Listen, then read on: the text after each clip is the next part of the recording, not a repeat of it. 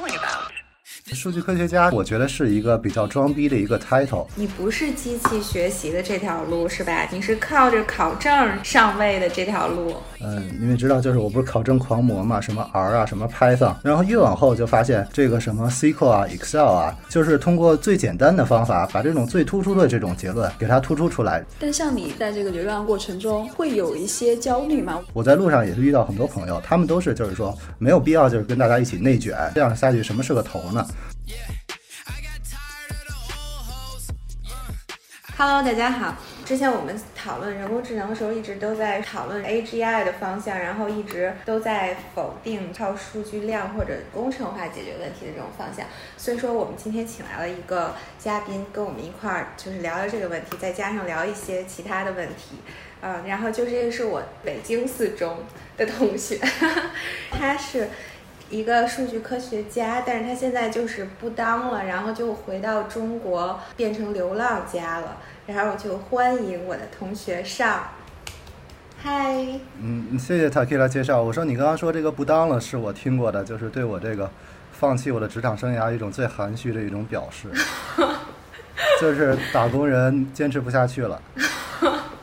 就先简单的介绍一下，就是那你能讲讲你你之前是在硅谷，可以说是在哪儿吗？可以说在哪个公司、当然可以啊、我我大致经历是这样的，就是我是本科的四年，我是在这个中国的就是北京这边读的书，毕业之后我就去美国那边读了一个研究生，是这个一年出头的一个项目，这个是在那个芝加哥的那个西北大学。毕业之后呢，就是留在美国，在芝加哥当地找了一个做电子商务的一个公司。在里面做了两年的时间，当时也是第一份这个就是数据分析相关的一个工作。在那期间，呃，工作之余吧，就是自己在网上就是自学了好多这个数据科学方面的一些资质啊什么的，就是考了特别多，考了大概得有这个二十多个这种网课的这种证书吧。然后后来也是经过那个硅谷那边的同学朋友的介绍。后来就跳槽到了那个硅谷的那个 Uber 的那个公司，在那个公司做了一年左右的时间，然后跳槽到了 Airbnb，负责的是中国业务，所以我是 base 在那边，但是我的工作时间很多时候是在这个中国这边的这个工作时间，远程的就是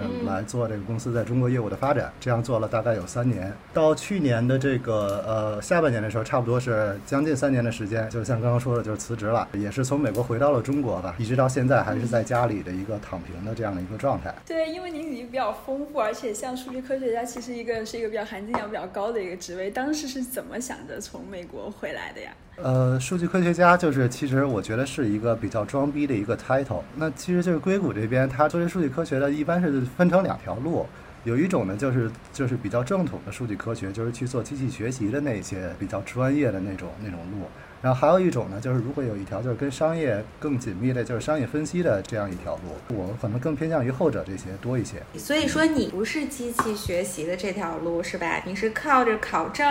上位的这条路。呃，就是也不能说完全不懂，那毕竟考证它也是有实践的。但是就是在那个硅谷的这些公司里边，他们那边的这样的一个行业的这一个要求，就是凡是就是做这种机器学习的，他们基本上 prefer 是至少。是博士这个水平的来招生，嗯、这样能够做的就是最专业一些啊、哦呃。然后我可能是更偏向商业分析的那个那个职能。所以说你之前你说你在 Uber，然后再跳槽就是 Airbnb，就是你为什么跳槽是是为了涨薪水吗？嗯，呃，就是。就是在美国那边，这个其实是美国跟中国的一个职场的一个，我觉得会有区别的一个地方。在这边就是不知道是不是被老板洗脑的啊，就是告诉我们，就是说工作主要是为了成长，不是为了挣钱。哦。所以就拼命的学东西啊，就是第一份工作，虽然那个公司也是一个屌丝公司吧，但是就是自己就是考网课啊，然后就是自学。后来到了 Uber 那边，就是你说电子商务那个是吧？是的，是的。到了 Uber 那个地方，就是我加入的时候，其实 Uber 已经就是已经是那个临近上市的时候了，已经比较成熟。再加上我当时进去是一个 entry level，所以其实做的东西就是很不核心。就是我当时是负责那个 Uber.com 那个网站里边的一些内容的设计和编排，哦、那个东西主要大家是用 APP 嘛。对对对。呃，我后来也觉得就是成长的那个机会不是很多，然后考虑到这个 Airbnb 它是做中国这边业务，嗯、中国这边竞争就是比其他很多国家要激烈很多了，当然工资也确实是挺高的。Airbnb 在那个就是硅谷这个。这这些不同的嗯 公司里边，就是横向对比的话，当时就是可能比较大家都知道比较高的待遇的，就是在数据科学这里边，一个 Airbnb 啊，还有 Netflix 是待遇比较好的，但是当时确实没把它放到第一考虑上。哦，所以后来您去那个 RMBNB 的话，又是什么样的一个契机呢？那时候是差不多我工作了有四年左右，然后，呃，就还是觉得自己的那个顶头的上司的呃，这是怎么样，能力怎么样，还是很重要。团队内讧，我们今天看了一下，很多公司的就是技术瓶颈和团队内讧是一样重要的两个两个失败的原因。哦，是的，对，你们肯这个你们也见了很多，肯定很懂啊。我当时也是这么想，然后所以就是很很在意，就是说接下来这个老板呃是不是能尿到一壶里去，呃，然后我们当时有一个很很好的一个朋友，就是其实也是我跟 Takila 的那个高中那个同学，他就是先到了那家公司，然后我们平时在一起那个运动啊，就是聊很多，他就跟我说这个老板真的是挺不错的，所以了解了大概有将近半年的时间。嗯后来觉得至少有一半原因是认认这个老板去的。后来发现一个好处吧，就是做这个中国业务，就是我每个季度就是都有这个回国来出差的一个机会，就是来跟国内的这个很多同事来交流。所以呢，我也是借这个机会，就是说，之前在那个国外生活很多年，感觉自己都变傻了。就是对于国内就是 就是出来的各种新鲜的东西，呃，我印象比较深刻的就是这个国内这个吃饭的这个扫码可以点餐，然后你对面的人还可以跟你就是扫完码之后能看到同样的东西，我觉得哇，这个东西就很像这种进城了的感觉吧。哦，好像就真的没有没有没有，国外应该没有。充电宝啊什么的，就是真的太方便了，嗯，所以后来就是很喜欢这种能够同时看到中国和美国的这个发展，同时能做一些对比吧、的这种感觉。所以你当时就是因为从呃美国回来之后去了南方流浪八个月嘛，就是那段经历，你觉得怎么样呀？呃，现在回想起来的话，自己会觉得是人生做的挺正确的一个决定。就是如果考虑机会成本吧，那就是假如说我不离开职场，要不就是在美国，要不就是在中国继续来做。我跟 Takilia 其实背景比较像，我们都是从小就是比较努力要读书，希望走一条那通过正经的路来来找一个好一些的工作。这样我自己一个问题就是自己的视野特别狭小，然后自己的圈子是在这个社会里边就是很独特的一个圈子。嗯平时就是除了上班啊，还有上学接触这些朋友之外，在社会上，我们肉眼看到的大部分的人，他们所处的世界，我发现我都不太了解。所以就是挺重要的一个目的，其实并不是要逃避职场里的什么东西，呃，确实是就是说。对不同的人啊，处于什么样的一种生活状态，不同的地域的一些地方特点，人的性格，呃，就很感兴趣。现在回想起来，就是过去这八个月，确实在这方面就是了解了很多，我觉得就是是是很必要的。那我想问一下，就是我看你自己去那边流浪是都在南方，你是对中国的这个北方大地有什么意见吗？华北中原地区，对，因为我是从在北方就是长大的，从小，然后从零岁到二十二岁就一直在这个北方生活。呃，这个是一个原因，就是意识到自己对南方真的不了解，所以就是对那边感兴趣。然后第二个就是，确实是知道那边的就是经济啊，之前就是听说了很多，就是发展的就是很好，是有这个好奇心的。就是中国的那个经济大区，就是长三角啊、珠三角那边，其实就是他可以说我去流浪，但是我在路上也是遇到很多朋友，他们都是就是说没有必要就是跟大家一起内卷，这样这样下去什么是个头呢？所以就尝试一下这种生活，就是哦，我其实不算是严格意义上的流浪，因为呃，像比如说像有一些地方，比如说云南的这种这种大理啊，专门就是为这种流浪者准备的一种，呃，就是大家在那里弹弹琴啊，然后每天就是就是玩一玩，喝喝酒，然后就是就是去享受生活。但是我感觉，因为我我刚刚就是咱们聊到了有那种想法，想要去了解一些呃风土人情，所以我就奔着这些就是呃人口比较多的，然后经济比较发达的一些沿海地区，可能着重的去、去走一走。旅途中可能旅游的这种这种事儿做的就比较少。哦，那是什么意思？旅游的事儿比较少，是在做什么？就比如说，比如说这个有些，比如说这个成都的九寨沟，那我就没有去，啊因为它就是哦脱离了经济特地区的一个，就是专门只能旅游嘛。但是如果说是一个地方，呃，比如说这个你，主要去探访一下各地的写字楼是吧？这个是这个是我觉得对我来说挺有收获。就是如果有朋友，嗯我会让他们去带我嗯去看他们的公司，不管是大和小的，呃，公司里边的什么样的商业模式啊，然后团队什么的，我觉得确实就是接触不同行业的人，就看到团队的不同的大小，呃的运作方式都不一样。我觉得这方面收获还是多的，就是很很坦诚的说啊，因为我们公司是那个去年年末才上的市，那我离职的时候是在上市之前，就当时跟确实是我没有办法预估这个公司能不能上市这。太亏了，对啊。呃，是的，就是，所以这个肯定还是，呃，也不能说后悔吧。就是你是完全不知道要上市是吗？就是没有风一点风头呀，或者是透露一些信息给你们是是这样，就是尤其是像硅谷，他们就是一开始发的那期权都是就是要说十年之内都必须要上的，这也是过去所有的嗯这些公司的一个例子，没有超出十年的。然后那嗯正好赶上了那个疫情嘛，就是很特殊的原因，所以就觉得当时上市就会很亏，所以所以当时呃疫情对我们这种旅游行业的冲击也特别大。然后我们在去年那个时候就是融融了最后一笔资，是属于一笔当时是以估值很低的一个价格融了一笔资，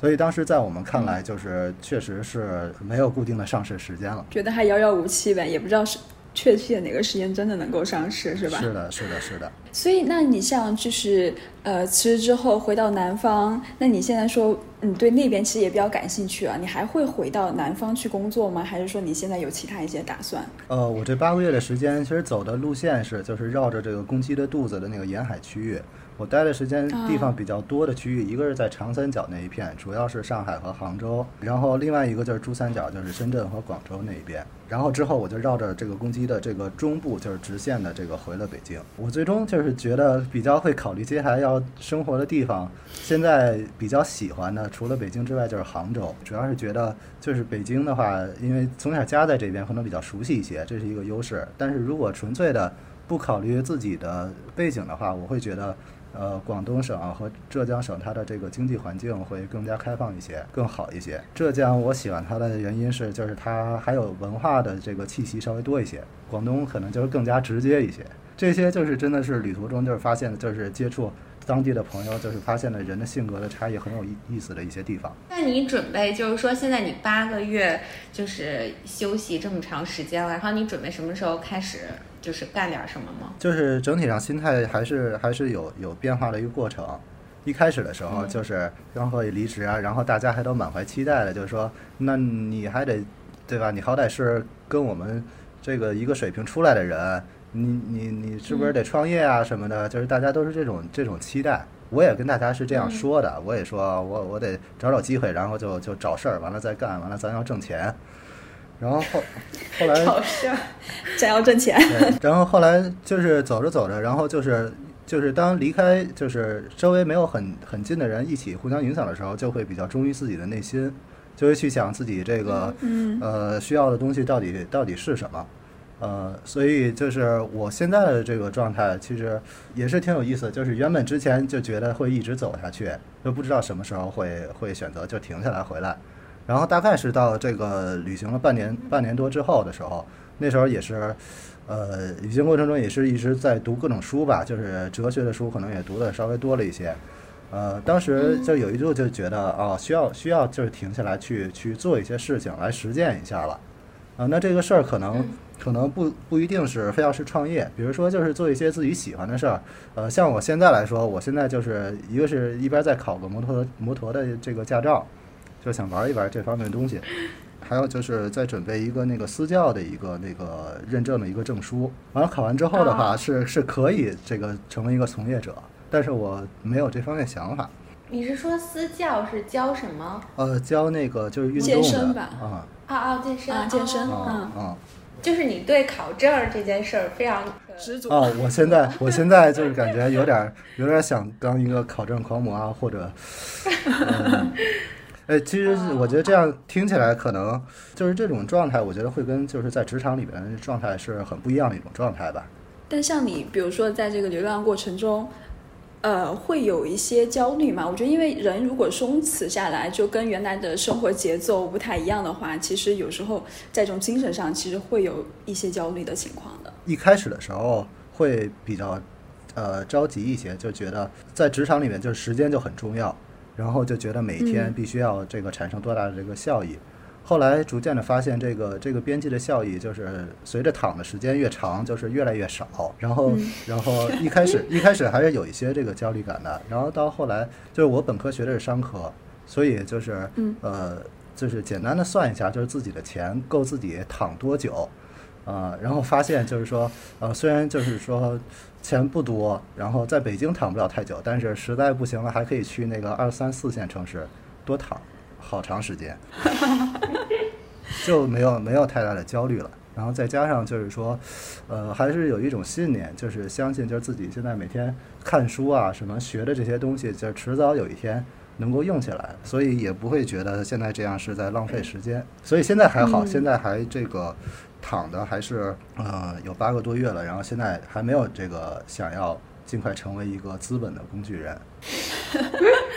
没有，现在想到我就感觉我们特别可悲，就感觉每天都在打工，成为一个工具人，是吧？啊，那现在比如说你回到北京之后，你会有那种跟南方城市突然的一种很陌生的感觉吗？就是你在重新建立在北京这种生活节奏的时候，我中间陆陆续续的有回过北京，但是确实会有你说的这种感觉。呃，挺有意思的是，就是因为我大部分时间是在南方，然后成都算是我觉得它也不是很卷的一个地方。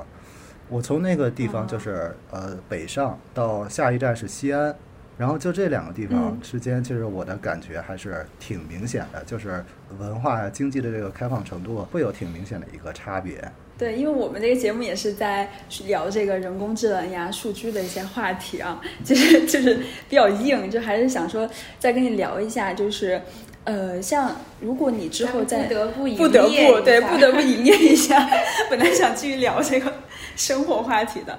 就是像之前在做一些这种数据的一些工作之后，你后续的一些打算，除了这个电子商务，你还会就是再会在这种数据运营呀、数据科学的这种领域再去深造吗？或者再去从事吗？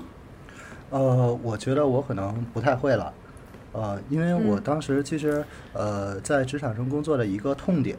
就是我的 title 叫这个数据科学家。然后就是这个大公司里面，它流程也比较清晰，所以它就会把这个每一个人的这个每一个职位，他所要做的这个工作都给划分好。比如说我的我的工作呢，就是利用数据来赋能大家，来做出这种商业上的各种决策。那我作为一个数据科学家，我可能就比较不能轻易的，就是。在没有一些什么数据基础的一些情况之下，就是擅自的去发表对很多事情的一些推论或者结论。可能除了我之外，大家都可以就是讨论一些说一些，但是我可能就是更多的，呃，说出来就要代表数据的这种这种立场。我会觉得就是很多商业决定啊，还有就是生活中的很多决定，其实就是数据只是其中的一个方面。如果有一些办法，通过通过一些其他的各种。的一些资源因素能够做出一个决定的话，可能不一定非要依赖于这个数据。所以就是今后，我其实不太希望就把自己局限成一个只会利用数据来做决策的一个人。其实我也挺好奇啊，因为我觉得像这种商业决策，虽然基本上现在大数据啊很多要基于这种数据的运营或分析做决策，那现实情况下这种决策真的数据。嗯，就是产生这种决策，大概这种，比如说一些有效性或者一些准确率，大概你觉得是一个什么样的程度呢？我会觉得，就是就像咱们这个节目一开始聊的，就是在硅谷那边，就是数据科学家他就走上那两条路嘛，一种是比较硬核的这个机器学习。另外一种是像我这样的商业分析，那可能这两种人就是对你这个问题会有不同的想法。机器学习的人可能就会比较相信这种理性的科学的这种来推导出来正确的决策。那我可能一部分走上这个更偏向于商业这方面呢，可能也是就会觉得很多时候就是我们不一定需要就是非常大量或者是就是非常精准的一个数据，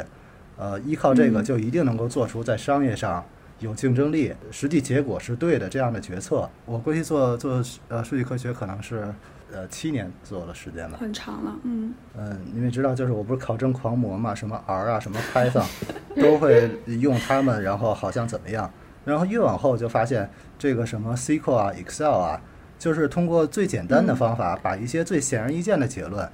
那比如说一个市场上，就是新用户就是占到百分之九十，或者是老用户占百分之九十，把这种最突出的这种结论给它突出出来，然后想根据这个东西，我们应该做怎样的决策，然后去跟这个团队和领导就是去讨论这些，可能是会对中国这种就是竞争比较激烈、要求比较快的这种环境里面更实用一些。前段时间就是国内也很多广告在做 Python 的，就看大家都很烦了。所以像你对于这个 Python 在数据分析这样这种应用是怎么看呢？就是你刚刚也说嘛，其实很多东西 Excel 或者 Circle 语句可以用起来可能更实用、更方便，对吗？对，在我看来，就是这些这些技术上的这种东西都非常简单，嗯，就是让任何一个这种就是刚刚毕业的，甚至还没有毕业的在校生，就去突击一下啊，在网上考个证啊，就可以很快的掌握这些技术了。嗯，就它其实只是工具，但是就是具体的就是说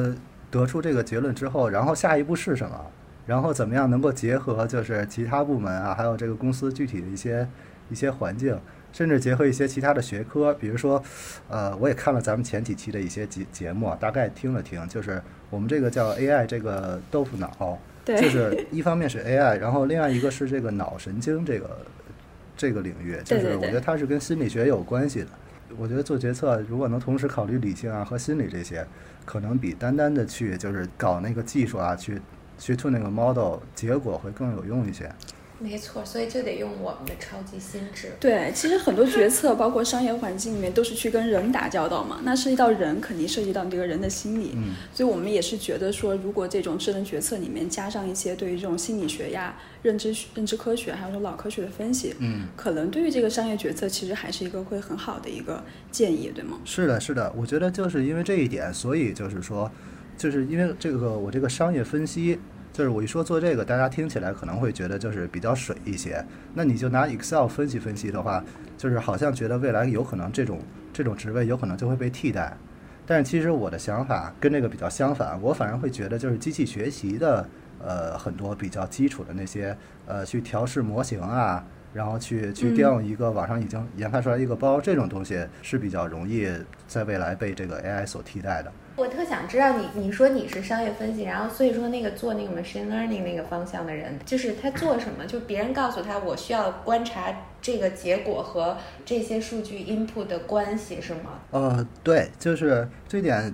比如说，我举一个实际的我们公司的一个例子吧。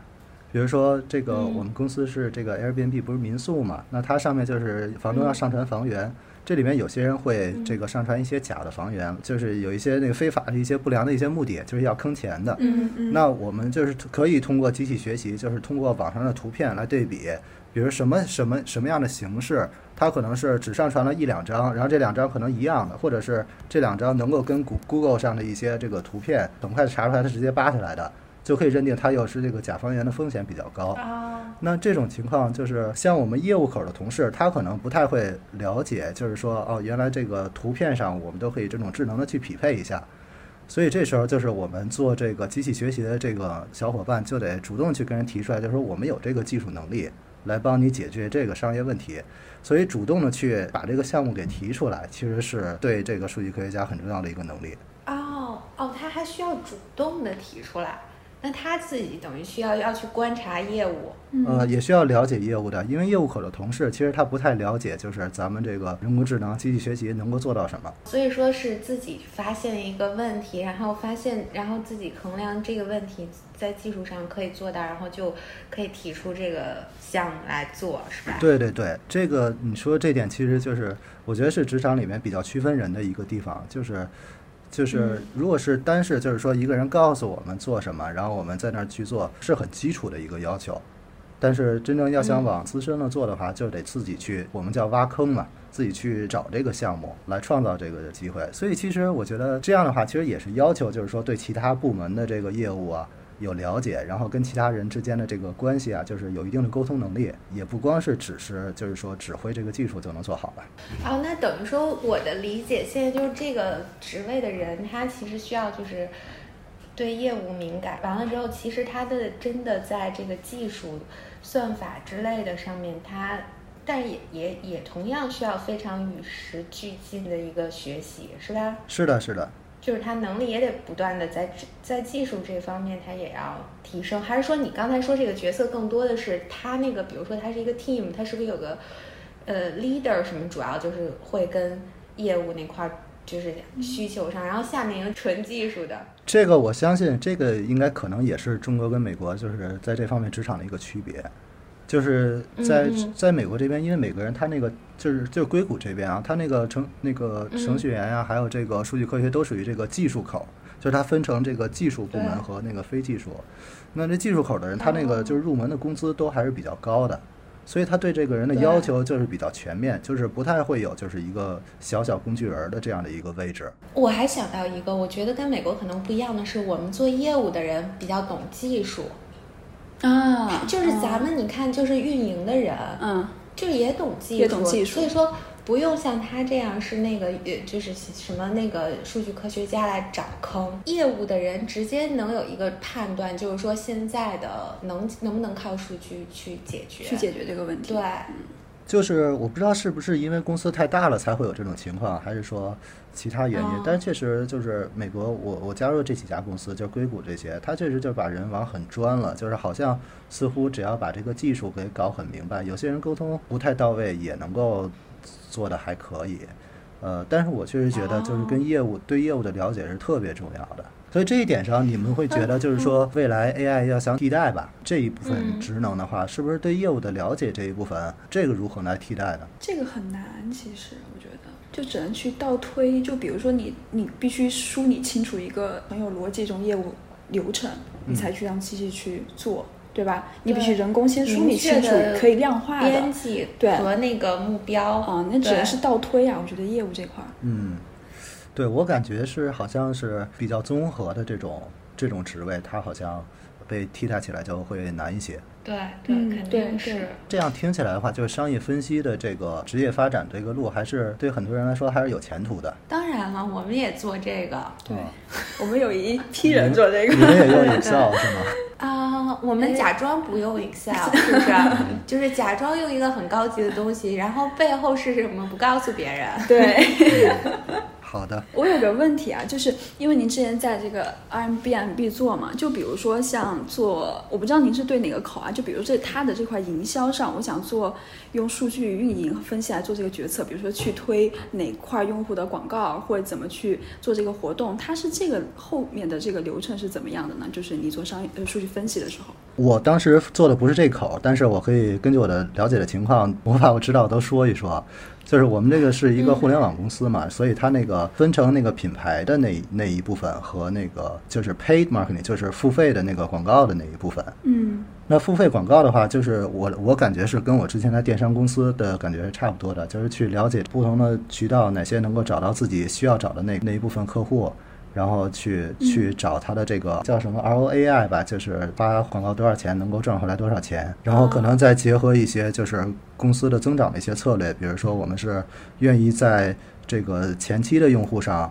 去投投入多少，或者是赔多少钱。还是说我们要去激活一些老的这样的用户，就是根据用户周期来做一些这种大的一些宏观决策。嗯。啊，这个是就是付费的这个 online marketing 这一部分，然后另外一部分就是品牌的那一部分的话，那个我觉得可能量化的部分就不会像这个付费这一部分就是这么精准，它可能就会就是想好我们这个这个品牌的定位要去服务哪些用户，然后我们的这些用户的痛点是什么，可能之前会结合一些。呃，市场调研的一些结果，去选择一些投放，比如说是线下的那些地方的一些投放，呃，或者一些其他渠道。然后就是比如说你通过这样一个数据的一个分析，然后定向去做出一些投放和决策，那你最后怎么去说评估我这个呃决策最后它比如量化的一个方向，怎么去评估它决策之后它转化是多少？它背后这样一个呃这个数据分析的逻辑是怎么样的呢？比较直接的就是我们就会比较不同平台的这个 ROAI，就是我们投一块钱广告，然后它回来的收益是多少。这个是在假设就是不同的用户的这个价值是相等的情况下，然后在这个基础之上，可能再区分一下。呃，比如说我们会看不同的平台，它有的平台就是吸引过来一次，就是都是那种薅羊毛的那种顾客，就是他只是捡这种优惠的。那这种我们可能未来会就是对它的要求就会高一些，就是呃投入产出比。啊，是这样。嗯，我们还是再说，就是聊回刚才那个人工智能那个话题。然后就是我想知道，那你就是以后你也不想这个 AI 这个方面有什么，就是做这方面有什么关系的行业了，是吧？我会觉得我我可能不会是只做一个具体的技术方面的一个一个职员，比如说我身边有很多朋友就是关注了一些赛道，像什么自动驾驶什么的，我也是想持续关注，然后我也是相信这是一个必然的一个趋势，就是未来随着那个 AI 的能力越来越强，它肯定在社会中它的赛道会越来越多。就我们其实就是想知道，就是你对这个人工智能其实还是看好的一个赛道，因为现在很多人其实。是对它就是不太看好，可能之前几年太火了，然后呃，现在可能出现了一些不是特别好的结果，或者说呃有很多公司失败的呃公司比较多。但是你觉得像自动驾驶之类的，还是一个比较好的方向，是吧？就整体上，我特别看好 AI。虽然就是说，咱们这刚刚聊的，就是我自己其实不是一个最适合搞技术的那种那种路的人。但是，就是如果从历史上来看的话，就是互联网出来，呃，其实没有多久。然后，那一开始肯定也会有很多人就是不看好啊，这种互联网和编程编程工作者所做的很多工作都会有这种质疑。然后到后来就是很快的时间，它就是就是铺开了，然后又产生了什么移动互联网啊这些东西。我会觉得这个这方面就有就可以类比于早期的那个就是计算机台式台式机的这个出现。就是很多人不了解，可能就会觉得那我们没有电脑的时候，我们一样可以生活的很好；没有 AI 的时候，我们也正常的过。但是我是非常坚信。它这个未来会会扮演越来越大的角色了。我觉得就是说的很近期一点儿，就是现在大家还很习惯于这个滴滴的这种，就是来叫车来给我们服务。那可能就是很很短的时间之内，这个车实现完全自动驾驶之后，我们就是走到哪就都是一个就像机器人一样的车来载我们。我们可能自己需要的私家车也少了，然后整个这个城市的交通会因为这一点，可能这个布局也会发生变化，因为大家可以在车里来这个办公了。所以也不一定非要住在这个公司附近啊，等等。我我会是相信它会会持续的，就是超出人们的预期的 AI 给我们的变化。哎，那我问一个就是比较技术上的问题啊，就是说 AI 为什么就是有些人不看好？其实是因为它现在就说人工智能或者实现一种对人类有益的这种智能，肯定大家都追求。然后，但是为什么现在有一个问题，就是它现在神经网络这个模型，然后它走向了一个方向，就是说。每一个 task 它需要提供大量的数据，就像你说的这个自动驾驶，然后它比如说从算法方向上来看，可能就是不断的反应速度呀，然后各种的呃，就是环境条件的数据要大量的有这个呃去去训练的数据，然后最后做到它我们能相信它去驾驶，甚至我们。呃，我觉得很难，就是说真的百分之百相信，因为你环境的各种变化，就是尤其是除了是在一个园区之内，对吧？就是自然的道路上的各种变化的，呃，你不可能去完全收集到。然后，所以说 AI 遇到了一点点的这个 setback，就是觉得就是我们在算法上的进进步可能比较慢。我觉得就是一开始的时候，就是大数据这个其实是一个概念，好像是一本书叫 Big Data。他提出来，但是其实就是大数据在我们这个就是这个行业里边，我我了解其实是并没有一个准确的定义来规范什么是，就是数量级到什么程度叫叫就叫做大了。嗯嗯。所以我来看的话，好像是一个就长期来看，其实是一个比较平稳的一个就是在进步的，数据的容量啊，还有数据的这个处理速度啊、维度啊，都是就是一直都在变大。然后就是因为它的这些都在变大，所以就是我们计算速度也快了，然后才能够实现就是像自动驾驶这种就是需要快速和大量数据这种处理的这种这种情形。我会觉得就是持续看好的，就是现在不能够实现的一些东西，只要是就是说这个是受困于这个数据量和数据速度这些东西。那我觉得比较可以断言，它会很快来实现的。我会觉得，就是 AI 对于我们来说，会始终是一个，就是像一个工具人一样。当我们有一个问题，然后我们指明一个问题的话，就像我们这个研发飞机是为了让我们人飞起来，然后去一个地方。呃，自动驾驶是为了这个帮我们开车。就是只要这个任务明确，它就可以解决。但是嗯对于这个机器觉得 VR 是威胁的啊，就会有这种感受啊，或者这种意识上的这种东西。这方面我会觉得好像没有看到什么有什么希望，就是机器能够在感情方面能够达到人们的的一些预期。就是这个，就是我们一直讨论的一个问题。就像你刚才说的，就是从工程化的角度，跟数据量有关的这种方式，然后不断的迭代这种机器学习的方式吧，呃不是就这种神经网络这个模型为主的这种方式吧，我们觉得它是一个解决单一的一个任务型的这种智能。然后我觉得它这种智能可能就是机器人帮助人这种，所以说它不具备意识，对吧？它不具备一个自主的学习的能力，就是他也没有举一反三的能力。然后嗯我们其实是觉得这个不叫真的真正的智能对嗯我，所以说就是我同意你说的，就是我觉得这种非真正的智能类的。工具类的这种智能确实是可以的，但是我们其实还是致力于，就是为什么我们要去强调那个脑神经，就是因为我们觉得真正的智能还是应该像人一样，就是说你稍微教他一下，他就可以干这件事儿，而不是说你需要大量的数据他才能干就是这么一件事儿，然后他别的事儿完全不会。所以说，可能就是这个就是脑神经和人工智能结合这个领域想研究的就是人脑怎么去记记忆、存储、提取，然后预测这个模型。我觉得，可能我们说这个领域，在你看来就是一个未来有点威胁的这个方向。我其实是比较希望能够看到在这方面能够就是 impress 我们到，就是我们分不在很多时候我们分不清是人在跟我们交互还是机器。呃，嗯前一段嗯时间就是我在在外面自驾游的时候，就是有一个那个 A P P，呃，国内应该也有一些了。它其实就是一个那个针对那个 N L P 的一个训练，然后可以跟人来交互，但是它是比较暧昧的，就是它是就是基本上人咬出来那个就是就是谈恋爱嘛，但是但嗯是路人小兵那种。嗯，对对，然后就是我也我也尝试了一下，就是比较好奇，然后就是感觉现在还是在非常初级的一个阶段。最后，我们问一下之前我们聊的一些话题，就是你从美国回来，就是你觉得之前在美国有什么不太愉快的一种一些感受吗？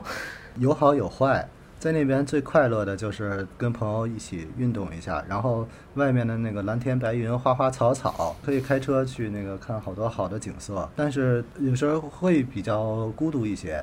因为就是它不像国内这么热闹，呃，然后会觉得就是呃，我每天的就是要做的就是努力工作，然后争取早日升职，呃，是这样一种嗯感觉。我回来之后，就是我很快乐。快乐的地方是在于，一下就是有很多说母语的这个人，感觉很亲切。然后对于国内的这种很多东西，我不会像国外人一样看不惯，因为我从小生活在这个地方，所以我了解它的背景文化。像中国的这种治理方式，它可能就是要跟美国不一样的。哦，对，我知道那种感觉，就是你在那儿要接受好多旁边的人老说一些，就是中国发生什么事情，呃会有外国人会有一些因为这个，我觉得就是地理上，就是人们是会跟地理进行一些选择的，就是嗯选择了在美国的人，我觉得就是很多观念上也是就是做了一种选择。呃，因为在美国想要就是安安稳稳的挣钱，然后实现就是比较富裕的生活，像买个小房子，我相信是应该是人人都可以做到的。那还挺好的，这比国内好像好一点。对，国内买房是非常痛苦的一件事儿。对，哎，你有你觉得你有没有可能就是在国内又待了十年之后，发现了国内的一些对，不喜欢，然后又走回去了。对，希望不会这样吧。国内好玩的东西，我觉得就是这这两年来看，就是什么东西很快的，就是国外有的，我们国内直接就很快的就做出来。但是国内有的很多东西，就是国外可能它不太向我们学习，我觉得。对像你们会觉得在不同国家之间生活的话，怎么怎么考虑呢？反正我能生活的地儿，我想到的就是可能美国，我感觉还挺，反正我在纽约待的时间，我感觉还是比较的舒适的，就是感觉美国文化还还可以，然后其他的地方我也没有尝试过。对你呢？你你觉得呢？我觉得我还是比较想待在中国的。我觉得其他国家，我就是你可以去玩儿，会一段时间，但是如果你让我长期的在那儿，我还是会觉得有一种异乡的感觉。我个人啊，嗯嗯嗯，对，就是我觉得你们肯定也能理解，就是在国外嗯生活久了之后，就是物质上确实可以，嗯、能挣一点钱，但是到后来就是精神上就有些这个不喜欢那那种生活了。我也能理解，就是大家都觉得自己那个地方的什么是好的，其实不离开北京也意识不到北京也是有很多这种自己引以为豪的一些东西了。所以我到这点上，我倒没有觉得我离不开北京，我觉得呃可以去尝试一下。嗯，试一下，下个十年在杭州。对啊，希望能够早日发财吧。